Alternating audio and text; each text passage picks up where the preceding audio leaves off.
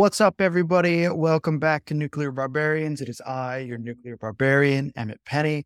And today is another ONG day. We're going to be talking about oil and gas. Specifically, we'll be talking about the Permian Basin with Andrew De La Rosa. What's up, Andrew? What's going on, man? Uh, glad to be here. Thank you for having me on. Yeah, man. Thanks for uh, taking the time out of your busy schedule. I know you guys are just cranking it out down there. So I found you on Twitter because um, Mark Ruffalo was being a tool, complaining about oil and gas. Um, and I had pointed out that he had helped shut down the Indian Point nuclear power plant, which of course was replaced with gas. So I was like, you're kind of not serious with what you're saying. And then a friend of mine in the pro nuclear movement sent me your response, which was you giving the camera a finger standing on a rig. And all it said was much love from the Permian. And she was like, I know you'll love this. I was like, that's my guy right there. I don't know who he is, but I got to figure out how to talk to him. And sure enough, uh, here you are. So um, let's just start with the basics, man. What is up in the Permian? How did you end up there? How did you end up in ONG? And what do you do in ONG? All right. So I'm actually born and raised in Midland, Texas, which is, you know, right smack in the middle of the Permian Basin. Um, mm-hmm. I've been uh, I've been in the oil and gas industry, industry for 12, almost 13 years, and I do uh, wireline, which is uh, most notably known for perforating, which that is we send um, explosives in the form of like pipes, and inside those mm-hmm. pipes you have these things called jet perforating charges. So we send them on this uh, big conductive cable called wireline, thousands of feet into the earth, like on vertical wells, like upwards of 10,000, 15,000 feet, which were that that was like the old school day before the horizontal boom. And We'll send them to a certain depth to where there's um what's it called? There's formation that's, that's actually going to produce oil and gas. We'll set them off. So these charges they shoot out. The explosives shoot out. They, they, penetrate the casing, penetrate cement, and they go into the uh, to the earth. So it opens up. It, it connects your formation to your to your well bore. And once we do that, we retrieve the tools out, and then that frac goes in, and they start pumping all their stuff, and that's when they start doing all the fracking stuff. That's you need wireline to be able to frack wells. I mean, for the most part, you do. You can you can frack without wireline, but wireline just makes it a hell of a lot faster. Um, there's there's a lot of other things you can do with it, but that's what it's uh, mainly known for. Okay, cool. So basically, like these these charges basically break everything up to make it easier to frack. Is what my layman's understanding of this is. Yeah. Yeah. Yeah. Oh yeah, man. Oh, awesome. Cool. Did you know we tried doing that with nuclear weapons?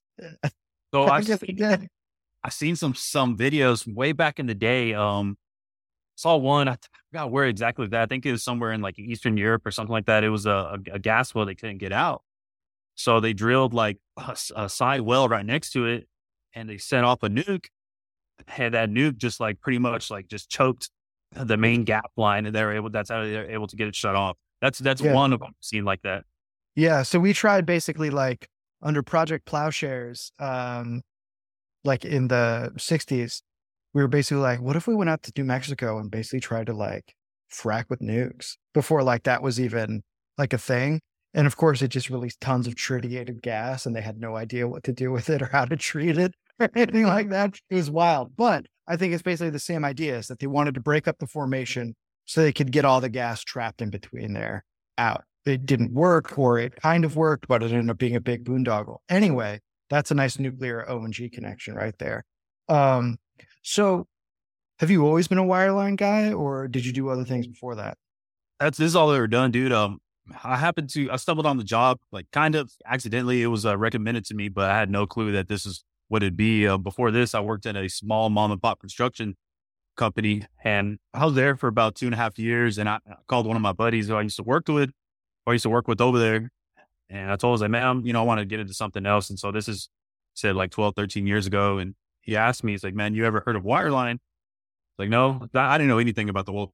So that was as wormy as could be. I thought like a drilling rig goes onto the land, drills a hole and oil comes out. I didn't understand anything of the sides behind it, all the different uh, mm-hmm. services that you have to run just to be able even to extract oil and gas. And I told him, I was like, man, I was like, no, I never heard of it. And he told me a place to apply. I went and applied and, um, funny is uh, he told me he's like, oh, it's easy. All you got to do is drive a truck. That's like like the smallest thing that we do is drive trucks. Which I, I, was about to say that's uh, it's uh, that seems like this, but yeah, the smallest part of what you do.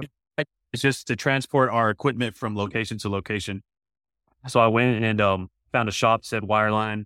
Um, walked in, talked to the manager, and asked me if I had experience. I was like, no, but you know, I'm willing to learn. You know, thankfully I had my CDL. That's what really got me the job. Mm. Asked me, he's like, man, you got your CDL? And I was like, I was like, uh, yeah, I do. He's like, well, shit, man, you know, you got half the battle won. So started and remember my first day, I was thinking to myself, I was like, dude, what the heck did I get myself into? so I like said, here I am, you know, 12, almost 13 years later. Yeah. So give us a, give us a little picture. Cause I think like, you know, I've talked with people from, uh, you know, I've had uh, Colin McLelland on, I've had um, uh, Mark Hinneman from Franklin Mountain Energy on here. Um, and we've talked a little bit about what goes on out at a rig, but like you said, that like wireline is just one service. What the hell else goes on out there? Because I think, like most people, my understanding of this before I started covering energy every day was just what you described before you got into wireline. I was like, well, they just put the thing out there and ram it in. And I've been to Midland, and that's still kind of what I thought.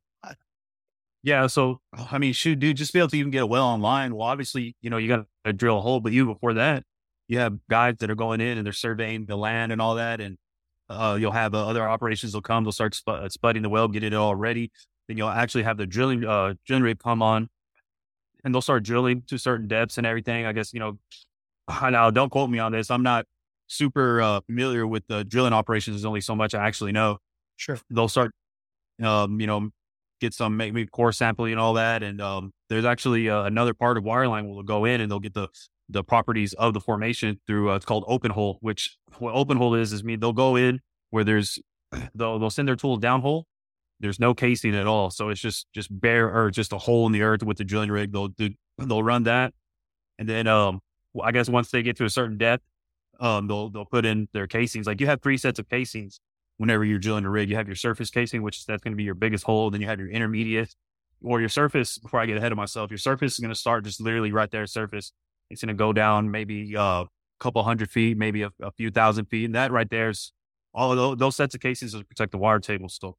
Mm-hmm. That casing, they'll cement into place and they'll come in and they'll do the intermediate casing. And that's going to go from surface to, you know, uh, several more thousand feet below surface. And then finally, the last set of pipe they're going to put in is going to be your production casing, which is your smallest one. That's where all your hydrocarbons are actually going to be flowing through. So that will be from surface all the way down to TD, whether it's a vertical from zero to like, I don't know, 10, 15,000 feet, or it could be a horizontal well where it goes from surface all the way down. Then slowly that well will start to, to deviate and it'll go lateral for maybe two, three miles. I mean, people are making these uh, lateral wells, horizontal wells. I mean, they're long now, man. Um, the longest one I've ever been on is like 25,000 feet, but that's not, that's not true vertical depth.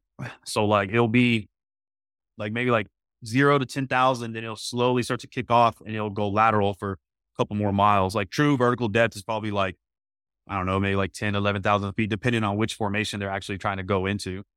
So you'll have that. That'll be your, your drilling operations, which that's this is all part of your completion work.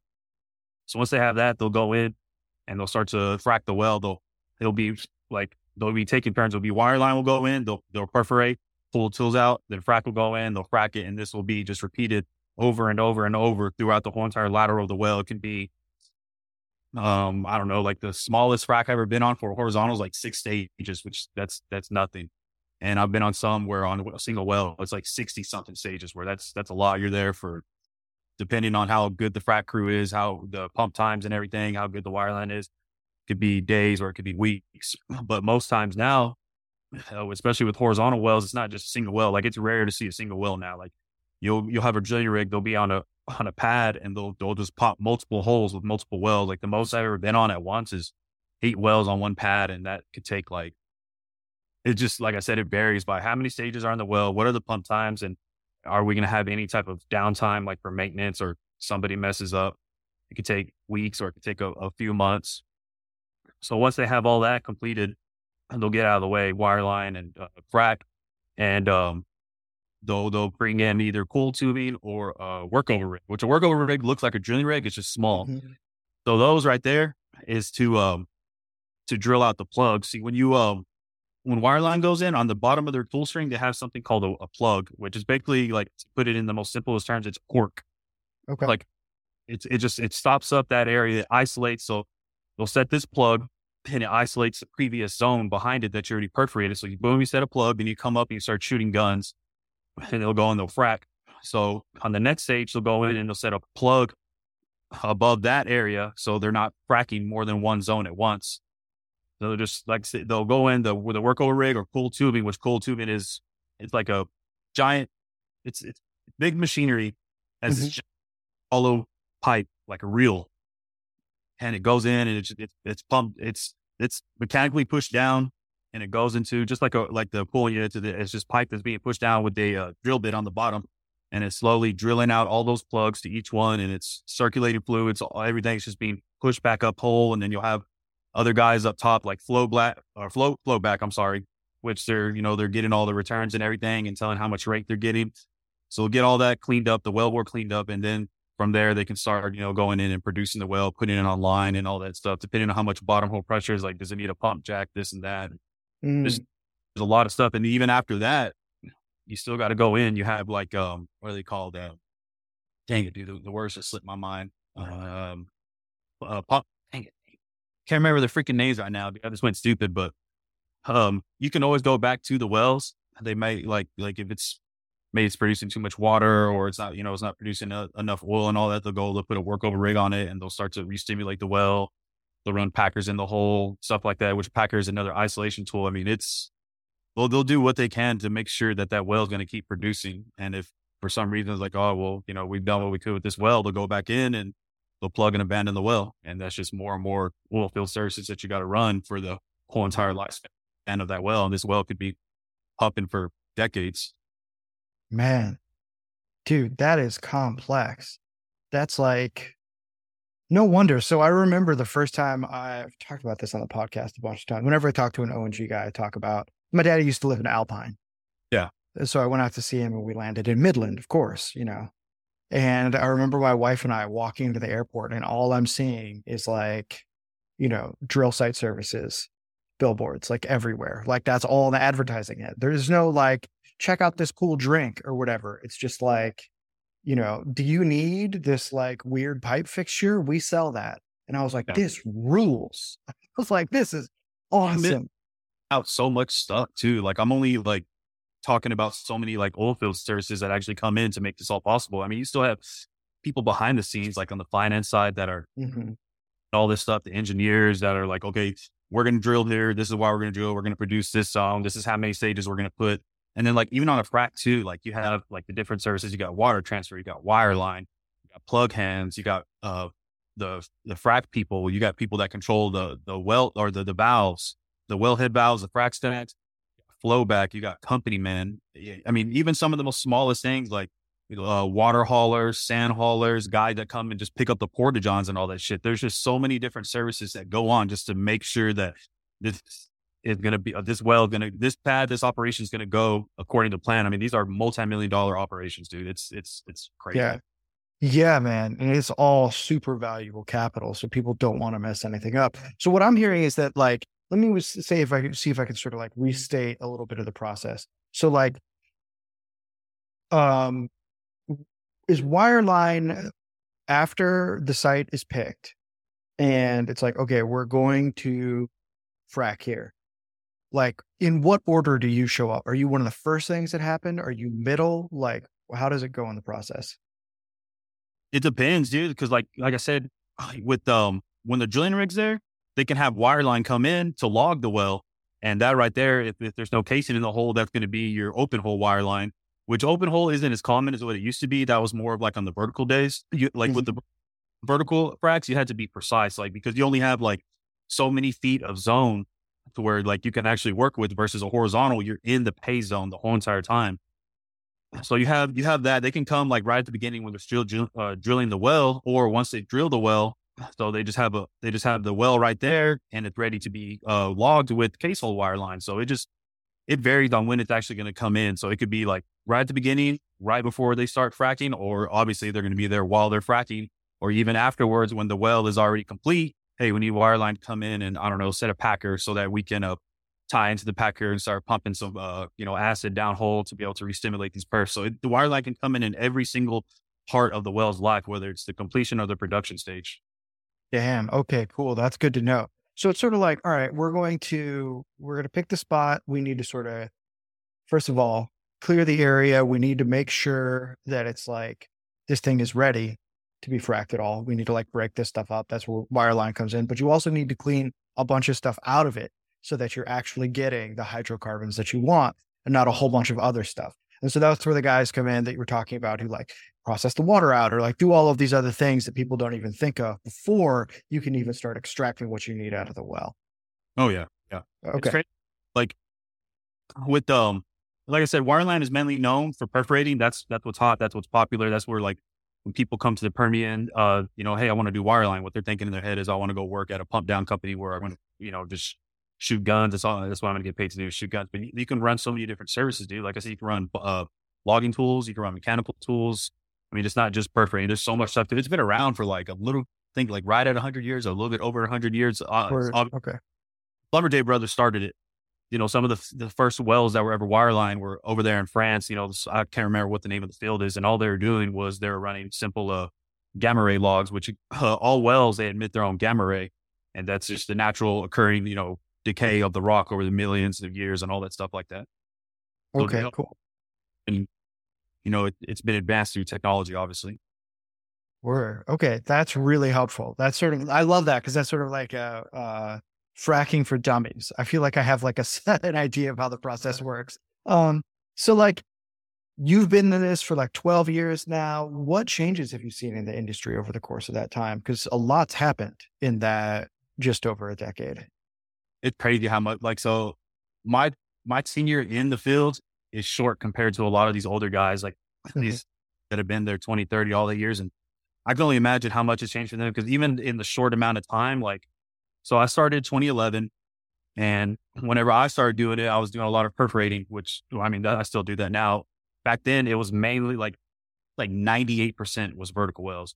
And then I remember out of nowhere, my um, my supervisor during the time when I was a hand was like, "We're going down to South Texas." We're, I was like, "I'm gonna show you the real oil field." I was like, "I was like, what do you mean?" He's like, "We're gonna do a pump down." I was like, "What the you know what the hell is a pump down?" And you know, they explained it to me the horizontal well and all that. And then just like probably like shoot 2013 2014 the horizontal boom just kicked off here in west texas like everybody was just drilling horizontal wells. everyone was doing pump down work so the tools like let's say i would say 2014 2015 and 16 um, there's this huge inv- advancement in our uh, firing our perforating systems which they're um, they're called addressable switches so you have these new type of guns now to where everything is integrated to like have like these switches to able to like to set the guns off. Like they have their own IP signature and all this stuff, and they're able to communicate with the guns the whole entire time going down hole. Like before that, like it, wasn't it wasn't like that. Like, you had to we had to wire all the guns up. You had to do it flawlessly. If not, like if one gun didn't shoot, then nothing was going to shoot, and that was called a misrun. So now you have like this walk of shame where you're bringing the tools out. Everyone's pissed off at you, like you're holding up operation like like I said, multi-million dollar wells and all this stuff. You have to be able to figure it out.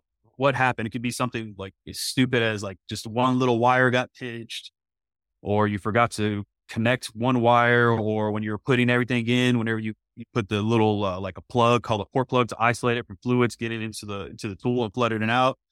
They could forgot an O-ring, so now that thing floods.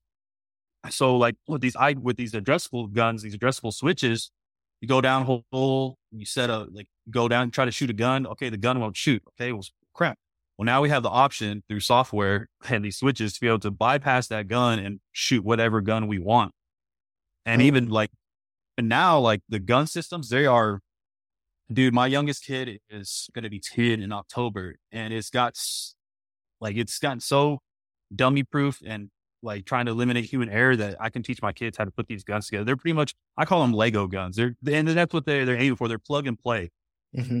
With, especially with like the uh, pump downs, these are all zipper wells. It's multiple, multiple uh, wells, what they call them zipper fracks. So this, these operations are moving fast, fast. Like you pick up one gun, go in the hole, go in the hole, shoot it, come out, you lay it down. Second you lay it down, you connect to another gun, just boom, you're just going well to well to well to well.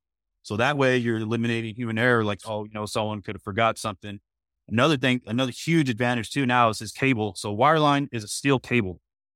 eh, back in the day, which they still run this cable. We call it conventional cable now at this point. You, uh, you have to run this uh, type of pressure control called a grease head up top. So you have this wire line that's going through this grease head and you have multiple hoses that are connected to it. And to be able to control wellbore fluid from spraying all over the place, you have to pump like actual grease. That grease is controlling it. It's keeping the the uh the wire line cool because you have metal on metal friction, stuff like mm. that. Just a bunch of hoses. That was a that was a big pain in the butt having to I mean you have hoses that are hundred like I don't know, like 150 feet long. And I mean that stuff does get heavy. And having to um put it all back up on your equipment or if you don't uh if you don't have a good pressure control hand, you're flinging grease all over location. It's getting all over company man's vehicles are getting pissed off. Racks getting pissed off because you got grease going all over their equipment. So now we have the introduction of greaseless cable, which they started really. I think the first time I ever heard about that was 2015, and I think it was another, another Schlumberger uh, patent, if I'm not mistaken.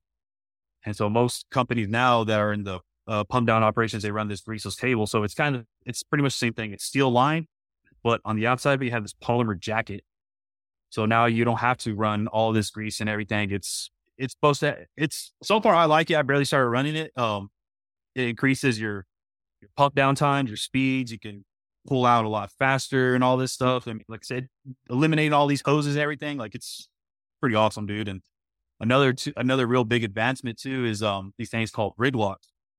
So back in the day, whenever you we would get our uh, lubricator, which lubricator is pressure control, it's just a big pipe that you put on top of the well heads to be able to hoist all our tools.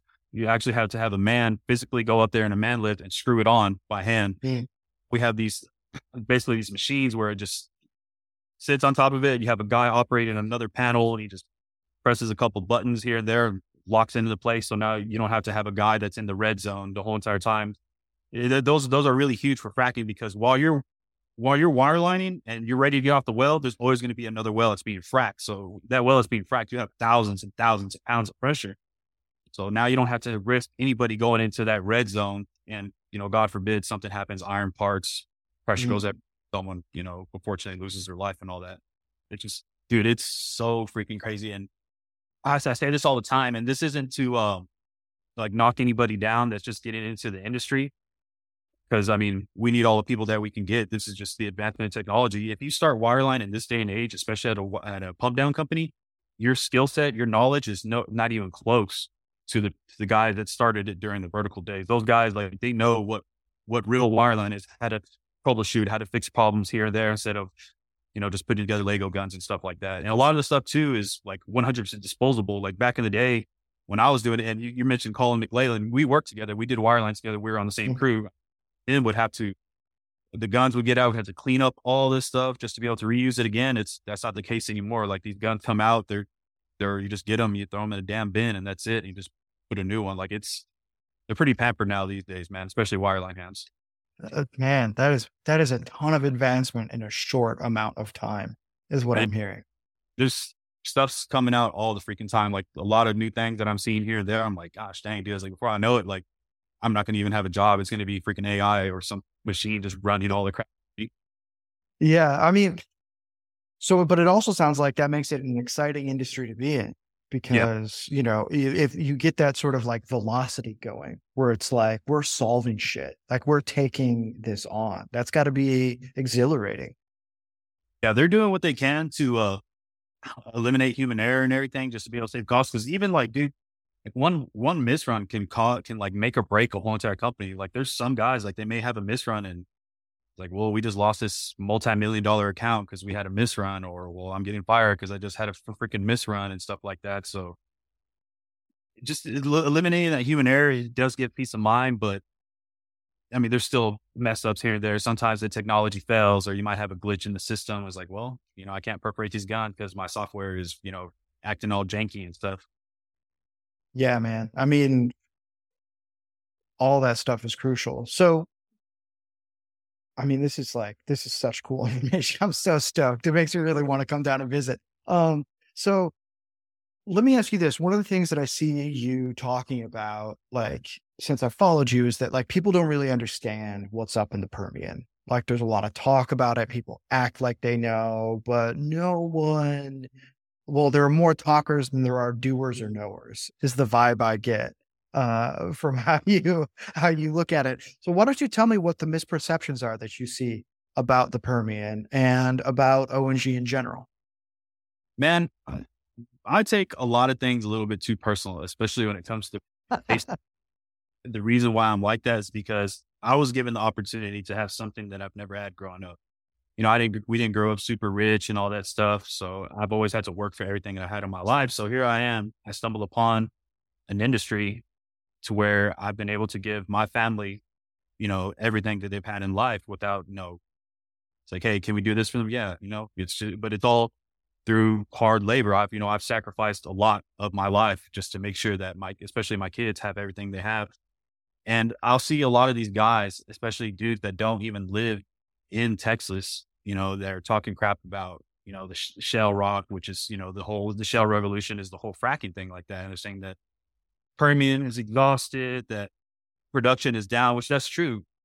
You know, U.S. production is down. We, I mean, it's obvious we're seeing it, and we have been uh, fracking a lot here. I mean, I understand like the rock isn't as good as what it was. You have, you know, tier one, tier two, tier three rock. A lot of stuff is, it really is drilled up. And that's just the reality to things. But when I see people that are just constantly dogging the Permian, that's when I get, you know, pretty upset and everything. Cause like I said, it's one thing to talk about the Permian and live here, but it's another thing to just, you know, to talk about it and you have no clue, you have no connection to what's really going on over here. Like you, you're just some from some finance dude that you know trades freaking stocks all day, and this is what you think you know. So that's that's where I come and like play, that's where I really start to talk about it, you know, and you know the Permian haters and all that. Obviously, from some of my posts and stuff like that. Yeah, yeah, okay, that makes sense. I mean, I'd be frustrated too.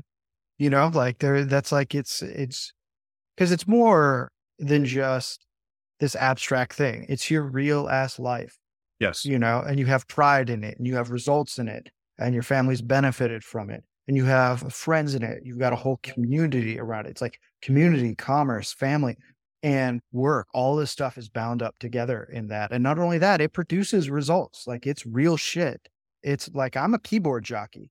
You know what I mean? Like uh, I like what I do. It's like it's all I wanted to do when I was a little kid is be a writer, and I'm glad I got to be one. You know, but like I get that that is not the same thing as what the people who turn wrenches and whatever that make our society run. Those are like not equal jobs to me. Yeah, because I, I mean, I see it a lot, dude. Like, I've seen a lot of people come up because of the Permian and everything. You know, uh, Colin McLelland, Frac Life, he's one of them, man. Like, you know, we, we went to high school together, we worked together, and I mean, he's doing pretty good now with Digital Wildcatters, and that's thankfully because of the Permian. Mm-hmm. Me too. Like, I'm blessed. I um I and by no means do I live in any type of poverty. I'm not hurting or anything like that, and I have everything to give thanks to the Permian, man. And like I I love this place with all my heart. Yeah, that's beautiful, man. That's beautiful. So let me ask you, like, this is something that I've wondered about because I, I lived in New Mexico for a while. You know, um, love New Mexico. And one of the things that I was curious about, having been on sort of like both sides of the border, um, where the Permian is, is is there like what are the major differences there? Like, I'm totally obviously ignorant. Like, I don't know a lot. So I mean, this might be a dumb question, but like, are there major differences, not just in like, um, uh, quality, but like down to how things are kind of like done or even the culture of the industry on the New Mexico side compared to the Texas side? So the, the Permian actually does go into New Mexico. And um, I've, I mean, I spent many years away from that place. The up until recently, the last time I was actually there was in 2018, doing a lot of work in Southeast over in the Hobbs area. Mm-hmm. But I, I, started with a new company not too long ago. The previous company I was at, I was there for uh, five years, and where I'm at right now, a lot of our work's over there, and I've noticed that there's a huge shift of all the activity. There's still a lot of activity in the you know in the Midland, Odessa, Pecos, Monahans area. There's still a lot, but there I was honestly shocked. Like when I first started going back out here uh, several or a few months ago to uh, New Mexico, you know, Jal, again, Hobbs, uh, Eddy County, Lea County, or Lea County, however you say it, that area, there is a buttload of rigs over there. Like I'm, it's just rig, rig, rig, rig everywhere. And the the differences I've seen is, um, they, uh, they, it seems like they're a lot more stricter over there when it comes to, uh, how they want to things operated, especially, um, with, um, I'm trying to think of the right words. Uh, maybe the EPA stuff and all that. Uh, as far mm-hmm. as being more of like a ESG friendly kind of thing with um with the oil field services and all that. Uh, formations seem to be a hell of a lot tighter. Laterals seem to be longer. Like pressures are way higher than the Permian. Like when I was working or in, in the Midland Odessa area of the Permian, when I was working over here in the Midland Odessa area, I mean, we're, we we're seeing low pressures for like like Spraberry, like a thousand, two thousand pounds, stuff like that, versus where I'm over here, we're seeing pressures like exceed like opening pressure might be like five thousand pounds, which is like holy crap, dude. Like that's freaking crazy. The rock's so yeah. So let me ask, like, uh, just, does that just mean it's easier to get out because the pressure's higher, and so it's got that like, it's uh, it, like if you open it up, it shoots up. I don't know. Like I, I have no idea. So help me out. That's good to have more bottom hole pressure to be able to push okay. the outs out, but when it comes to fracking and all that, it's it's, it's going to be tough because you have you're fighting pressure with pressure, so you're just kind of just pushing. I got you because you got to get like the proppant and shit down there or whatever to get it out. So you really got to fight if the pressure's high, forcing you up. Okay. Yeah. Oh yeah. Okay. Cool. Well, that's helpful. Yeah. I mean, I imagine like uh, I lived in Santa Fe where the state government is, and uh, boy, is it different in how it thinks about energy than Texas. Yeah, I was, I was I think what kind of caught me off guard too is because I know that like I know I know New Mexico's a blue state, but I was really surprised by how much oil and gas activity is over there in this the like the area that I'm talking about. So I was like, man, oh like, yeah, being a blue state and for you know naturally, Demo- you know Democrats they're they're trying to push the whole environmental green energy stuff down everyone's throats. I was like, man, I just I figured there would be way less drilling activity over there. No, there's tons, man. I mean, it's also I, this is sort of typical, right? So, like, I live in Illinois now, so it's like a lot of the major urban centers here where they have the most people like vote blue, and then you have people that live downstate in like rural areas in your coal plants or like wherever, and it's purple or red. And they have like totally, they have a totally different outlook on things than the people that live near the major cities. And in traveling around New Mexico, that was like sort of some of my experience. Um, I also think like this is very true for nuclear. Part of it uh, is also that anything that's big, like the energy industry or whatever, because of their experience with like uh, the Manhattan Project and stuff, they're really testy about. Like they want the government to show up and like get in people's business because they don't trust whatever's happening. You know, there's just like a lot of mistrust there. So for better or for worse, like that's that's sort of like where they're I think they're coming from. Um, let me ask you this, man. So like you've been in this for a while, you've seen both sides of it. Like, what do you see changing in the industry? Is there anything coming down the pike? Is there anything you want to see happen in the industry that isn't happening? Just give me a little flavor of the future here. Man, I, it's it's hard to really say, dude. I just kind of been taking uh, things day by day. It's the way things have been going, especially ever since the whole Biden Biden administration came in. Like prices are up, they're high, and naturally, when you think prices are high, especially like whenever like this past summer, I believe it was shot up to like 120, 125 around, uh, around there. You would naturally think like, okay, we got triple digit oil prices. We got 80s, 90s and stuff like that for WTI and for Brent. You would think that people would just be going balls to wall, freaking punch the earth, drilling rigs everywhere. But that's not the case. Like uh, right now, there's a, we have a steady decline in drilling rigs and all that. And I've even heard of some companies laying off already on the on uh, my side of things, or even getting uh, you know just completely bought out, closing the doors like that. It's uh that's where I'm talking about. Like it's it's, it's hard to say like what's mm. going to be in the next several months. What I'm hoping for is that you know we do see a boom and and all that because you know people are trying to say like especially whenever prices went up to like the the 100s that this is a boom, but this certainly doesn't you know feel like a boom at all. Like not compared to what I was just like a, a boom to me is like from 2011 to like 2014, like that was a freaking boom. Like I was mm-hmm. never, so I'm hardly still, I've been blessed. I'll tell you that. Um, the only time I've actually really, really not worked was during the COVID crash. And that was, that was a hard several months. Then out of nowhere, it just started taking off. So like it's, I guess it just where I'm gonna have to wait and see what's to be happening in the next several months, dude. So, so what I'm what I'm hearing for you is that it seems to be like there's sort of like a confusing mix of signals going on. On the one hand, you're seeing high prices. On the other hand, is the industry kind of like a little gun shy because of how aggressive the Biden administration is being with uh, oil and gas? And so people are like, I don't know if I want to park my money in this industry or what's going on there. Tease that out a little for me from your perspective. I think people are gun shy. I think some people are, especially the E&Ps, are smart, are starting to get smarter. They don't want to. So what what really what caused the 2015 crash was the oversaturation of the market. Mm-hmm. That you know, thankfully, or that that was uh, given thanks to the horizontal boom, you're able to produce, you know, hell of a lot more barrels com- compared to vertical wells. So we just had an oversaturated market, and of course, we were fighting with OPEC during that time and everything, which OPEC does. Man, they're able to uh, manipulate prices big time with how they're doing their production cuts, or if they're going to add more production in, into the market and everything.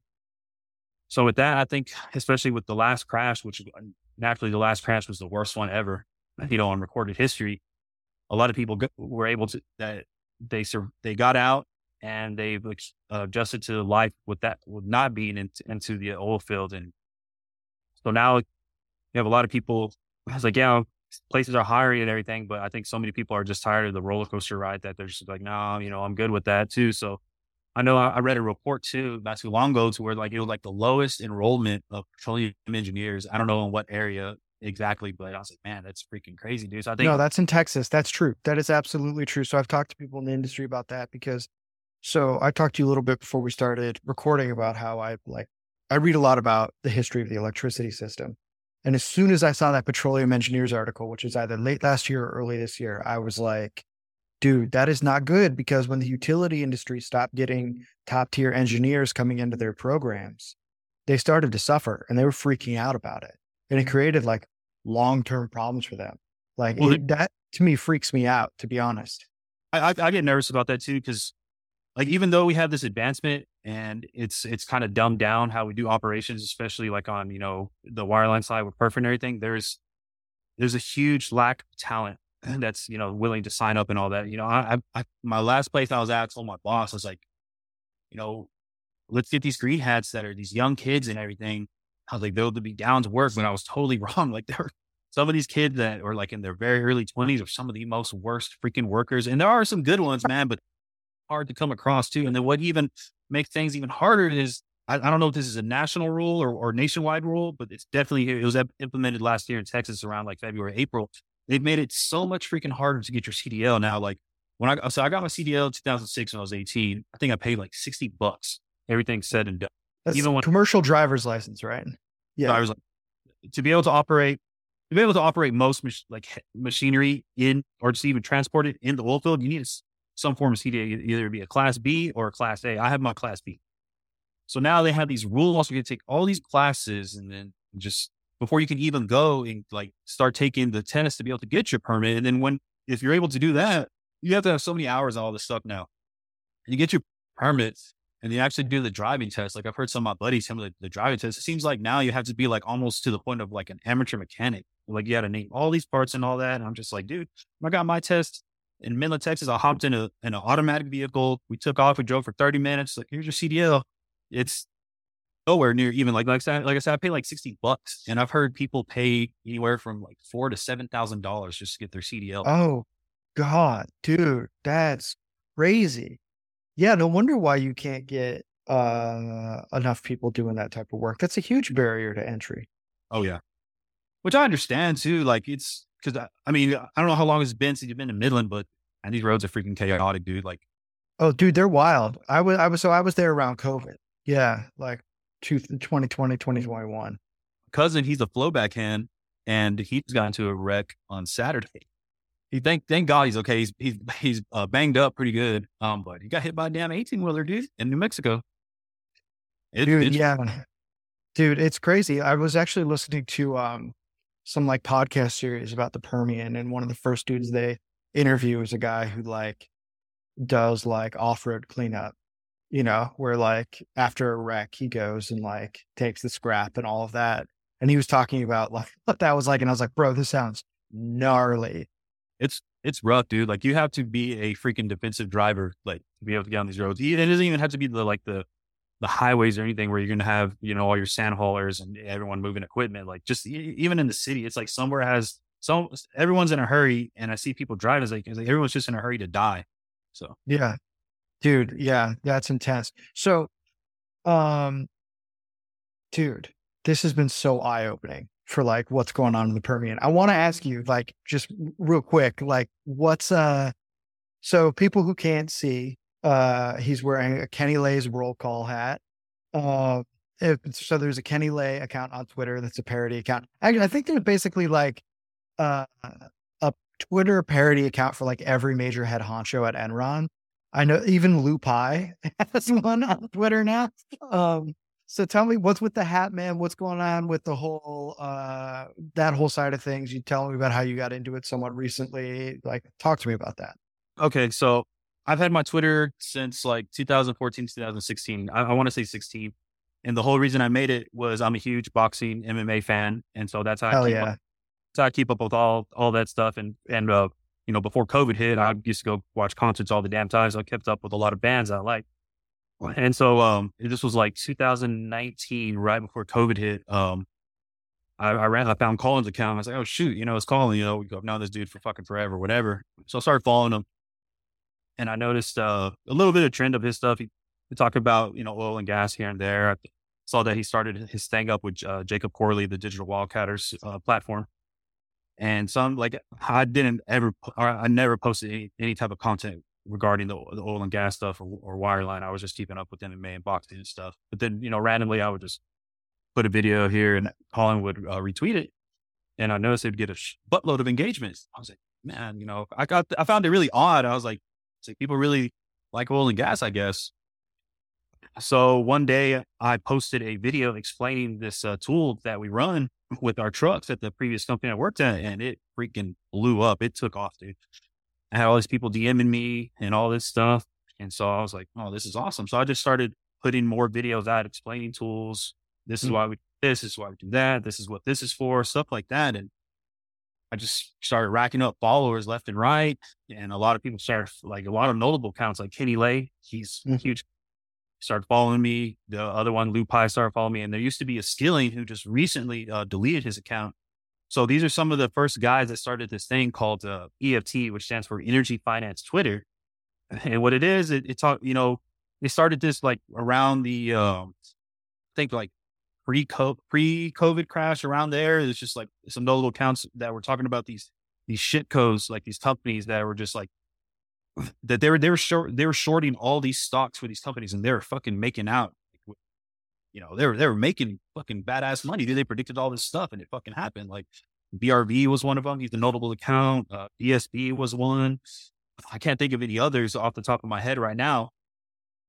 So all these guys started following me and or they, I guess, no one had really start was really doing this, like explaining tools, showing field operations, like you know, every you know, all these people, like where a lot of them were finance pros, were like they they fund oil and gas, but you know, they'd never seen like actual field operations. Like this mm-hmm. is a frac, this is a wireline, this is a perforating gun. So that that was the biggest thing that caught me by surprise. Is like, man, people really really like to see this stuff. Like to me, it's just like it's what I see every damn day.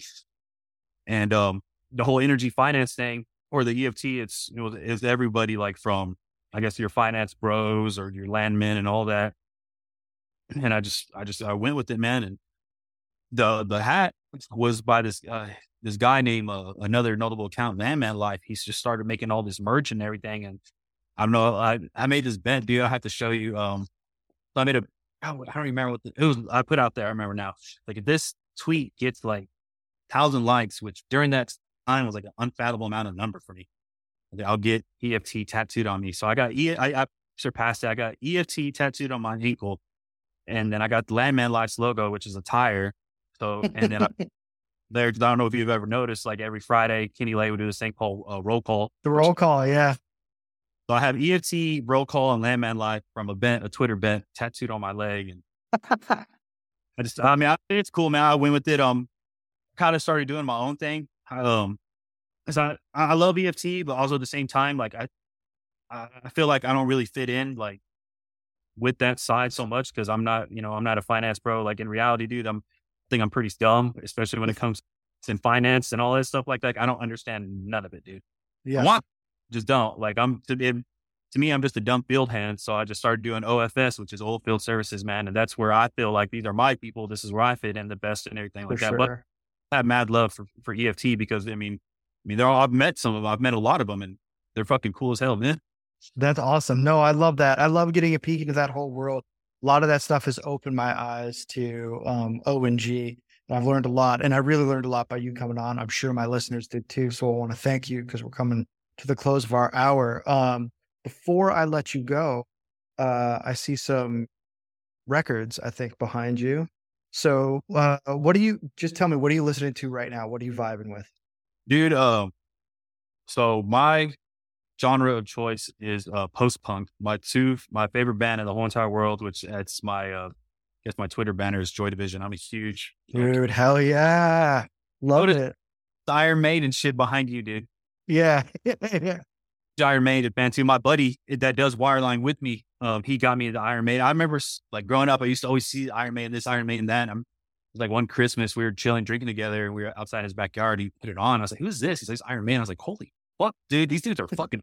I got I got really into them, but like, yeah, I'm, I'm a huge um, I'm a huge post punk fan. Uh, listen to a lot of bands from the late '70s, early '80s, uh, mainly from the UK, uh, uh, Eastern Europe. A lot of obscure bands, that nobody knows who the hell they are. I remember uh, I'd be in high school, and this is like 2005, 2006 when I was a senior. I had Joy Division tattooed on my arm, and people like, who the, who the hell is that, man? And like, the only people that knew who I was talking about were like guys like in their like 40s and all that stuff. Oh, dude, for real. Listen some pretty good music for your age. I mean, I love them, man. well, that's awesome, man. So everybody, if you haven't listened to Joy Division, go check out Closer. I would recommend. That's a good place to start. Uh, and uh, or unknown pleasures. I mean, the logo for that is so famous now. But yeah, I think that those are the two. So with that, everybody, remember: stay sharp, stay strong, and stay radiant. We will see you next time.